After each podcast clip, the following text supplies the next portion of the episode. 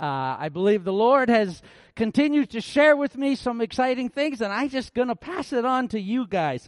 You know, I grew up a lot of my life playing sports.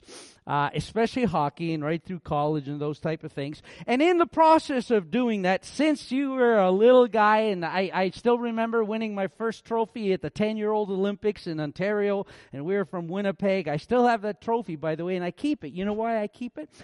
Because once in my anger, I threw it at the wall and it broke. And the Lord said, You keep that as a reminder of what can happen when you get angry. And I still have it at home. The player's missing. I don't know where he disappeared to, but I got his legs and the thing there. And, uh, um, but in the process, we learn a lot of other things. And one of the things that I learned in, in sports is this whole idea of sign, sizing up the opposition. And, and you do it. It happens whether you even acknowledge it or not. There is sometimes even on a subconscious level, uh, or you may be with a group, within the framework of a group of the guys on your team, standing there looking at the other team and you are scoping them out. Uh, you're asking, well, I wonder how aggressive they are. Do they look intimidating? You know, in comparison to our team, how are we stacking up against them? In other words, we're basically asking, how good does the other bench look compared to us?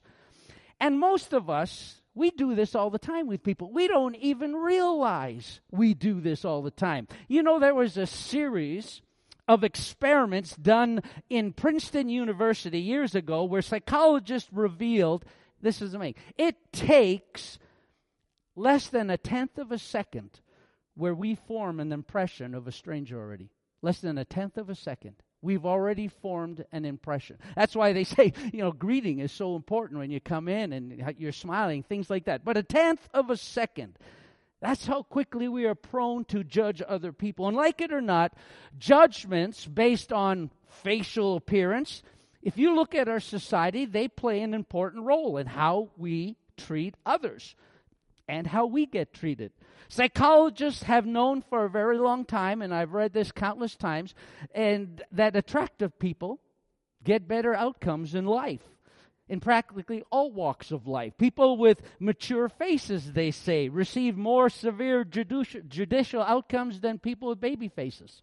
It's true. Having a face that looks competent is even more important than trustworthy and likable when it comes to being voted in into a political party. So sadly, subconsciously, we begin to judge people all the time, or outwardly, we acknowledge differences. And when we do this, we begin to sometimes, it happens, this is the premise of racism, but we begin to form a us versus them mentality. We create teams. We know society creates cliques. Look at any playground. Look at any office environment. Look at some family gatherings. Cliques form. And I know where worst case scenario where us them mentality kicks in, it's called busy traffic. Everyone becomes the opposition then. But it's in the context of judging others that something else develops. When we grow, from infancy all the way to adulthood. In this process, as we gather all these things, and my granddaughter Maisley is just beginning to formulate, we begin creating expectations. Sometimes there's a high attraction to certain people and certain traits, especially, sadly, physical attributes that appear and suddenly register in our mind as wow, to look like that is very important even vital sometimes for success. We already seen looking good seems to prevail in our culture. So, from physical appearances like height and weight, and they'll even tell you tone of voice, allure for mainly women, the tone of a man's voice, height, even the amount of hair on someone's head. We begin to look at this. But then we also, sorry, uh, Darren, I wasn't saying it was negative that you had a lot of hair. It might be the opposite, you know. But we begin to make all of these things. And then we add in things like, well, intellectual prowess. How intelligent are they? Or how popular? Or how financially successful are they? And so we use all of these things and we begin to create status and significance. And we know this is nothing new. This isn't new to us. Let's go back to the Bible. 1 Samuel 9 2. What did it say? Kish had a son named Saul. I know that's not him, but as handsome a young man as could be found anywhere in Israel, and he was a head taller than anyone else. It was already recognized. There's our man. Put the C on his jersey. He's our team captain. He is a good looking dude. Later, when they're searching for a new king, because, well, Saul didn't plan out as well as they had hoped. We read in 1 Samuel 16 7. Samuel comes to a family, he starts going through the sons, he assumes the oldest. And God tells him right away. He says, Samuel, the Lord said, Do not consider his appearance or his height, for I have rejected them. The Lord does not look at the things that people look at. People look at the outward appearance, but the Lord, he looks deeper. He looks at the heart. But we haven't stopped as a society and as a culture. We continue to formulate teams, those that we deem worthy to sit in our bench. We rely, rely on some of their traits and their abilities and what we deem as essential for being important, and we gather ourselves around these people. And then we size up the opposition and we begin to calculate the percentage of success.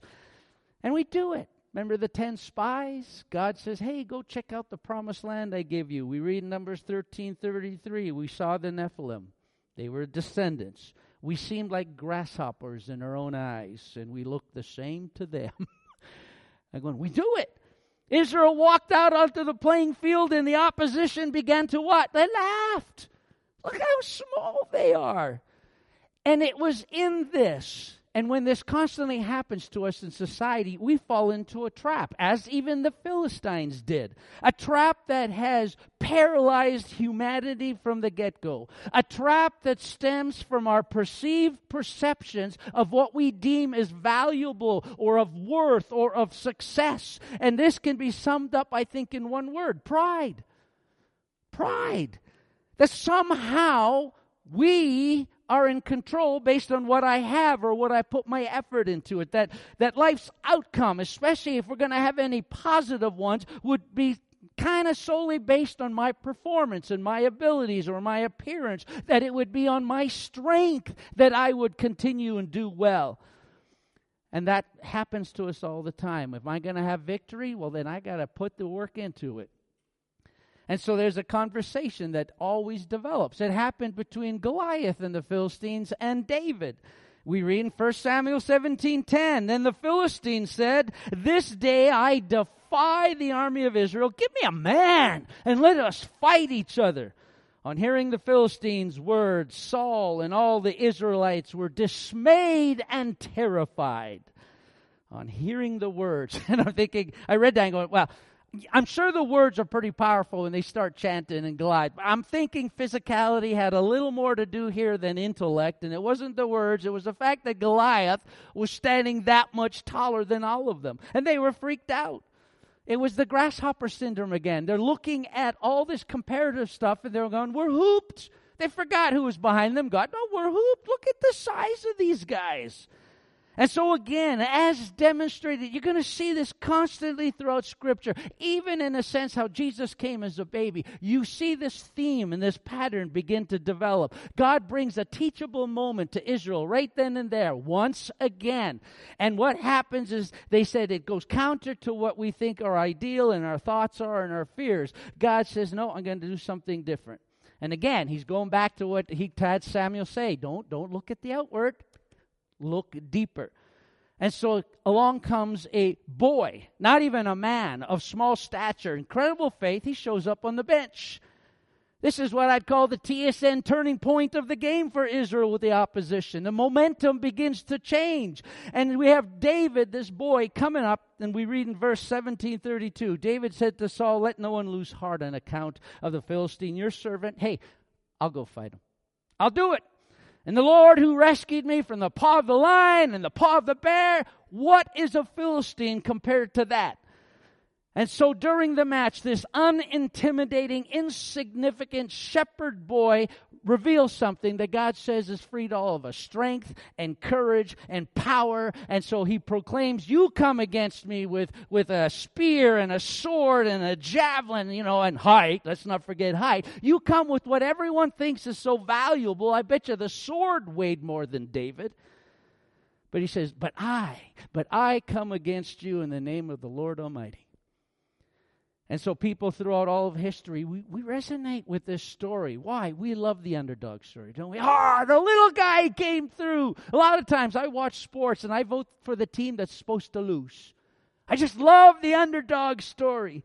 But I was looking at this and I'm going, I've fallen into the same trap as all of Israel has done forever and ever that somehow when we encounter obstacles in life, when we enco- uh, encounter terrors or these obvious huge size issues that we seem like grasshoppers, that somehow we feel like we're the underdog. But David said, no, it's, it's actually the opposite. See, we scope out our bench and we continue the comparison game, and this insecurity comes in. But every once in a while, a David or a, a, a, a, Mother Teresa or a Billy Graham or a Daniel or countless others come along and they, they say something else. We're not the underdog. We're not the ones that are going to. God is on our bench. These people weren't big or they're impressive, but they knew something, and that's why the pre cheer before the game for David was simply, But I come against you, not on my own, but in the name of the Lord Almighty. He's on my bench. And that's all you need to know, and that's all I need to know. So that where this all came from is I was doing my devotions one morning, and 1 Peter 5 5 started me down this road of thinking of the benches that we constantly do in sports and the opposition and this us versus them and that and I realized in reading this, it says, Yeah, you are on a team. There is a team. And oh, by the way, it's not a conspiracy theory. There is something going on in this world that is beyond you. There is an opposition, and it's not just you, and it's not just the other people. There's something deeper, darker, and much more terrifying that is on the opposite bench. And so Peter says, here's what you need to know in light of this opposition and your team. So we read in 1 Peter 5 5, all of you clothe yourselves. That's put on your jersey, okay? Put on your jersey. Clothe yourselves with humility toward one another. Why? Because God opposes, God opposes the proud, but shows favor to the humble. Humble yourselves, therefore, under God's mighty hand, that he may lift you up in due time.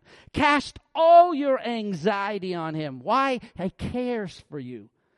Be alert and of sober mind. Your enemy, the devil, prowls around like a roaring lion looking for someone to devour.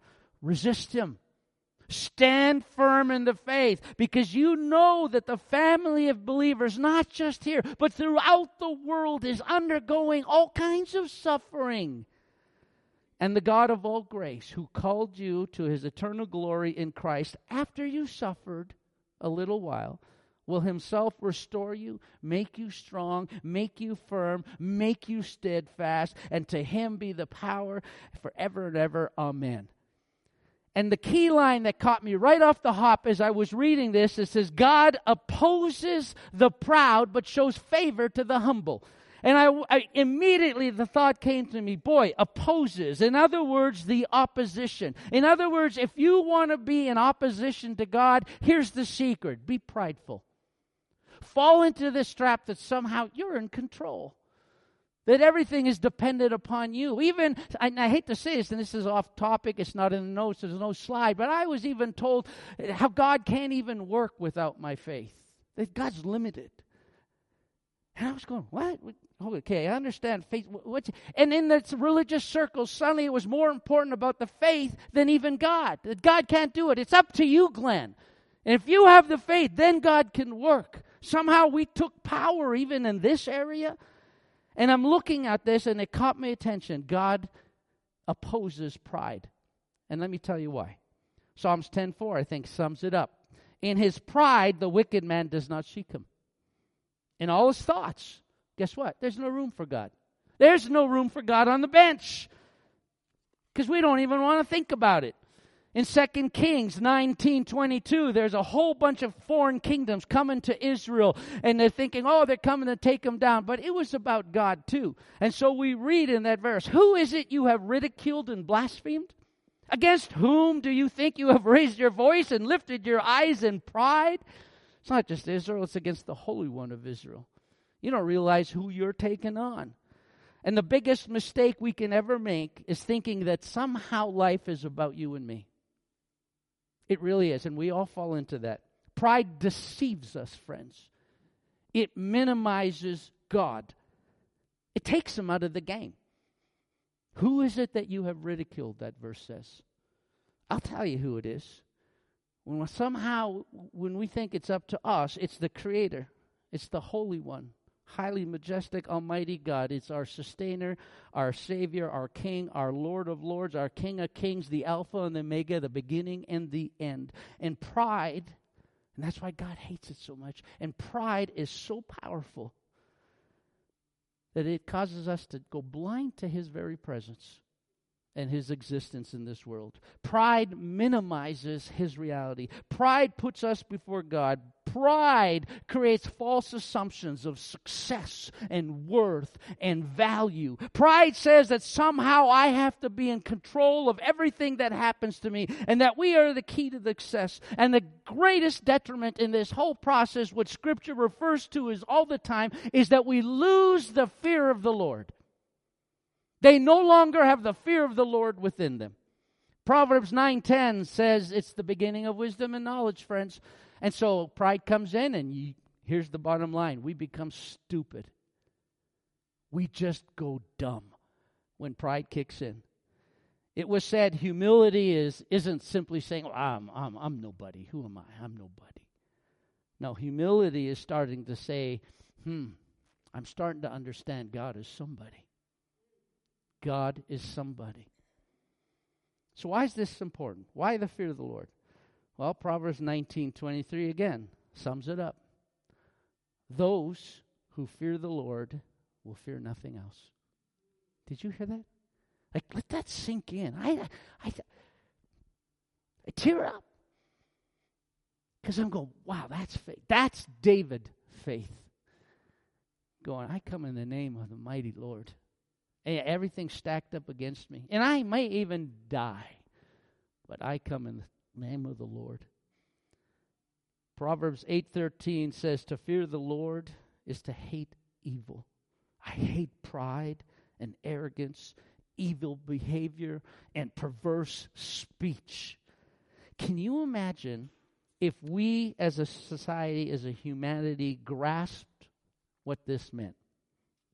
Can you imagine relationships in this context of such hatred toward sin? Fights almost impossible. Why? Because we'd be too busy listening and asking for forgiveness from each other for our own selfishness in everything that happens. I'd be preoccupied with my sin in all of this, not yours. Cliques in schoolyards? No, kids would be telling good stories about each other not gossip. When someone sins against us, hurts us, slanders us, we would still have room in our heart for forgiveness, not revenge, not somehow to retaliate. We would cover our teammates in love and in forgiveness and in humility. How did Peter say it? All of you clothe yourselves with what? Humility toward one another. Why? Because God hates, He opposes pride and shows favor to the humble. Humility. What do you think was behind the words of Jesus when that lawyer came to him and says, Hey, tell me, sum it all up. What's the, what's the greatest commandment? He says, Well, love God with everything you got and love your neighbor as yourself. You know, we say that all the time, but try living that out. Love your neighbor as yourself. There's no commandment, Jesus said, greater than these. None. You can go in no way in any error by doing and following these two things love God with all you got and love people. Pride overtakes humility. Pride makes us hard. Pride allows us to become self absorbed with ourselves. You know, that saying, pride comes before the fall. Well, that's scripture.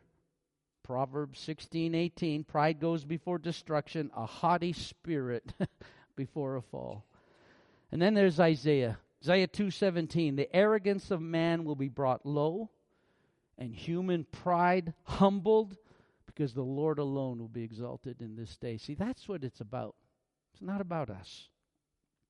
And so that's why God hates pride. Why? It keeps us from him and others. It keeps us living in a state of anxiety and concern and fear. It keeps us from realizing that God is on our team, on our bench, that God is not the opposition. And oh, by the way, people are not the opposition. We're going to see there is another enemy. We shouldn't be out just fighting each other. That's what he wants us to do. The enemy. And so we know when Isaiah was brought to the throne room of God, and we know that it says, seated on the throne, high and exalted, and the train of his robe filled the temple. And Isaiah is brought into the context of God in Isaiah 6 1 to 2. And he's looking at all this, and all he can do in, the, in this presence of such purity and holy is go, Woe to me. Woe. I'm toast. if there's a penalty box, I'm headed for it. Never mind. He's probably going to pull me out of the game. This, this purity, this holiness is piercing through me, and it sees every darkness that has ever resided in me. And then, in an act in Isaiah that points to Jesus as clearly as anything we are told about in the Bible, okay? We see this image take place. I want to read it to you.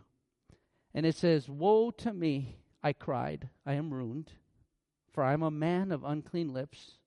I live among a people of unclean lips, and my eyes have seen the King, the Lord Almighty. Then one of the seraphim flew to me with a live coal in his hand, which he had taken with tongs from the altar. With it he touched my mouth and said, See, this has touched your lips. Your guilt is taken away, and your sin atoned for the gospel message. Can you imagine this? When John wrote his letter in First John, he must have been thinking of this when he wrote in First John 1 9, if we confess our sins, he is faithful, he is just, he will cleanse us, he will purify us from all unrighteousness. That's what we're dealing with the Lord's table today. That's what happens when we understand the fear of the Lord in that moment as Isaiah realizes what just happened with the seraphim, what just cleansed him, in this act of complete freedom, suddenly the terror begins to shift to awe and reverence and wonderment. And Isaiah does what anyone would do in that situation. He said, Put me in the game. Oh my goodness, put me in the game, God. Verse 8 says, Then I heard the voice of the Lord saying, Whom shall I send, and who will go for us? And I said, Here I am, send me. Send me. What you have, how can I not go? I'm going to honor you, God. I'm going to honor you with obedience. I'm going to serve you with all that I have. The fear of the Lord is going to change from woe to me to wow to God. The fear of the Lord puts us in a place where we start thinking less about ourselves. And then our heart is filled with the awesomeness and the greatness of God. And in this process, there is less room for us to question, well, what are people going to say about me? Soon we don't even care about that. Edward Welch writes in his book, When People Are Big and God is Small, he says, Such awe attracts you to God. It does not repel or leave you feeling shame. It makes you want to come to Him and know Him. And when the fear of the Lord matures in you, Christ becomes irresistible. Pride or humility? God in the opposite bench or in our bench? And that's why Jesus invites us come close to know him as the glorious one that he is. And that's why people write like Proverbs 29 25 Fear of man will prove to be a snare, but whoever trusts in the Lord, kept safe. And so I asked myself, who you controlled by, Glenn? It was in my very first year of Bible college. I have the Bible that the teacher gave to me, the prof that changed my life with regards to God changed, but He used this man to direct me to even the potential and the possibility of ministry. Because I pulled myself out of the game long before, and I said it in my testimony. I went through all my years of Bible calls saying, This is great. It's not flooring. I'm playing hockey. It's wonderful. But that was it. And then this verse came Am I now trying to win the approval of human beings or of God? Or am I trying to please people? If I were still trying to please people, I would not be a servant of Christ. And yes, so we have a reason for shame in this world and terror. It's called sin. And from the very moment Adam and Eve chose to go against God, the hiding began. The nakedness was revealed and the shame was highlighted. But the whole message of scriptures, we don't have to remain in that. And the gospel, what Isaiah saw and happened in that image in heaven, and the whole story of Jesus Christ is the story of God saying, I'm coming to cover the nakedness of the opposition, you and me. I'm coming to glorify you. I'm coming to dress you in such incredible, glorious attire. And then I'm going to bring you to this wedding feast in heaven and I'm going to marry you rather than crush you. King David, a man known for his sins but also his faith, said, Lord, you've searched me and you know me. See, God's gaze on David wasn't a curse. It wasn't, I caught you now. It was a blessing. He understood God's gaze upon him as protection. For now, those whose guilt has been atoned by what Jesus Christ did on the cross. The coal has touched our lips. Jesus has healed us, and you no longer have nothing to fear. And I know fear is natural, and I know we'll face it for the rest of our lives, but we will have entire opportunities now to take that fear and put it in the right perspective. It does not need to control us, especially when we come to the fear of man and what others are going to think. I have battled that my whole life. We cannot forget who leads on our bench. Psalmist said, The Lord is the stronghold of my life. Of who will I be afraid? Of whom shall I fear? You see, whenever people become so large in our eyes, even pastors, when they become so large in our eyes, God becomes diminished. He just does. You can't worship both God and man. But from the moment as toddlers, as I said earlier, we, we start this journey of comparative living we get on this roller coaster of us versus them and competition, and in doing so, we begin this journey that leads to the idolization of those that we deem by mankind as successful. How we define success. And so people suddenly around us, they begin to grow in idolatrous proportions. And so we have professional athletes that are you know, and entertainers and business tycoons and the rich and the famous and, and the likes and the following. And we have all of this stuff where we just in awe of all these people around us. Look who's on my bench. I want that guy. I've always been frustrated with the, the wealth of wisdom that we give these entertainers because they make good movies and suddenly their words turn to gold. Yeah, I'm just going, unbelievable. And even when it comes to self improvement, maybe a little less self improvement. I'm not saying get better, but how about a little more worship of God?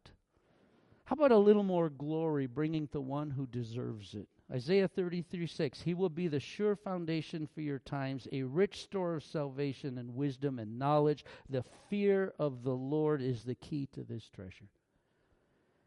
I said it in my last message, I'll reiterate it again. The fear of the Lord is this spectrum of attitudes. And yes, like Isaiah, it begins with Woe to me. My goodness, I am such a sinner. And there should be terror. Why? Because I'm not God, and we stand before a holy God. We are unclean, we are sinners. But like Isaiah, we can move from that point. And after being cleansed through the person and the work of Jesus Christ, we receive God's incredible gift of forgiveness and this right standing that we don't deserve before God. Our eyes begin to be open to things like grace and mercy and love, and fear begins to fade. Not always, but it begins. And so we move to this new spectrum, new side of the spectrum, where this fear of the Lord just becomes submission and obedience and awe and reverence. And yes, pick me, Lord, use me. Use me. However, you can use me. And we still acknowledge our sinfulness and we still make a lot of stupid mistakes, and I will continue to do that throughout my life. And I will have this ability to forget and to sometimes have to be refreshed again. But we will also incredible discover this incredible tolerance and patience of God in this process. And that's why John wrote There's no fear in love. And then in this discovery of God's presence and that He's on our bench, pride begins to be dismantled. Even this morning, I woke up, and the first thoughts entering my mind, it's, it's, it's, I'm just telling you, I'm honest. It's all right. Ah, nobody's going to be there. I'm going, what a stupid thought. Where did that come from? And I'm sitting there going, why does that? You just finished writing a sermon about what does it matter what people think, and that's the first thing you think this morning? Who's going to be there to what? Applaud you? You are such a. I won't say it. And that's why Peter says, Be alert and of sober mind. Your enemy, we have an opposition. The devil prowls around.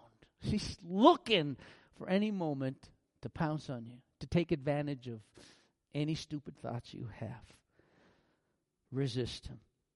See, there is prominent adversaries. Devil's one of them, but flesh, the world, they're all there, and they all whisper to you that you need to take control, that we need to fear God and terror all our lives, of judgment only. Even that sometimes we minimize sin. We say, well, you know, I'm not a killer. That's not so bad. And Proverbs 8:13 says to fear the Lord is to hate evil. I hate pride and arrogance, evil behavior and perverse speech. And yes, I may not have killed anyone, but the more we think of ourselves as just so good and mighty and talented, well, the more God becomes irrelevant. So understand that there is an enemy, and self is part of that, and Satan. And so the promise proclaims, you know, when you read Psalms, it talks about his love endures forever, but then it talks about, boy, who can stand before an angry God? It's all there. And we need to live in the realization that sin does more than simply sadden God, it offends God. And so it's a balance. And Edward Welch writes again if we look only at God's love, we will not need him. And there will be no urgency in the message of the cross. If we focus narrowly on God's justice, we will want to avoid Him. And we will live, live in terror, fear, always feeling guilty and waiting for punishment. And that's why Scripture just so often says, You know me. Be still, know me. Because in that knowing, and as we glorify God, glory is just to bring weight, the weight of what it deserves and so we bring the weight of God's worth before us. And we go, God, you're worthy of everything. My life is insignificant, but you've chosen to seek me and pursue me, and that's mind blowing. And so His glory, though, as you learn and grow, is our freedom. His glory is our victory. His glory is our hope. And then going, and if we minimize that and we're consumed with our glory, and we're consumed with all the fears that reside in our hearts and our concerns only, then God's glory and the weight of His place is dropped. And so I close with what Peter said at the end and the God of all grace. He already forgave me for my stupidity this morning. And the God of all grace who called you to his eternal glory in Christ, after you have suffered a little while, while himself restore you and make you strong, firm, and steadfast.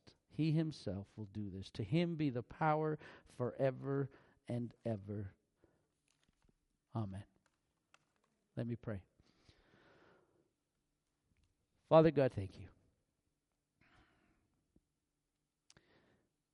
Thank you for all that you offer your mercy, your grace, your love, your forgiveness, your very presence.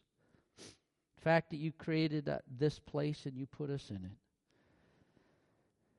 And Lord, in this process, it gets a little confusing, especially if we're dealing with hurt and pains that we'll pray about later. And I know you want us to bring this before you. But God, we cannot be consumed and gripped by a fear that takes you out of the picture that somehow puts us as the, the solution. We are so far from that. May we understand and firmly grasp all that you have given us and promised us.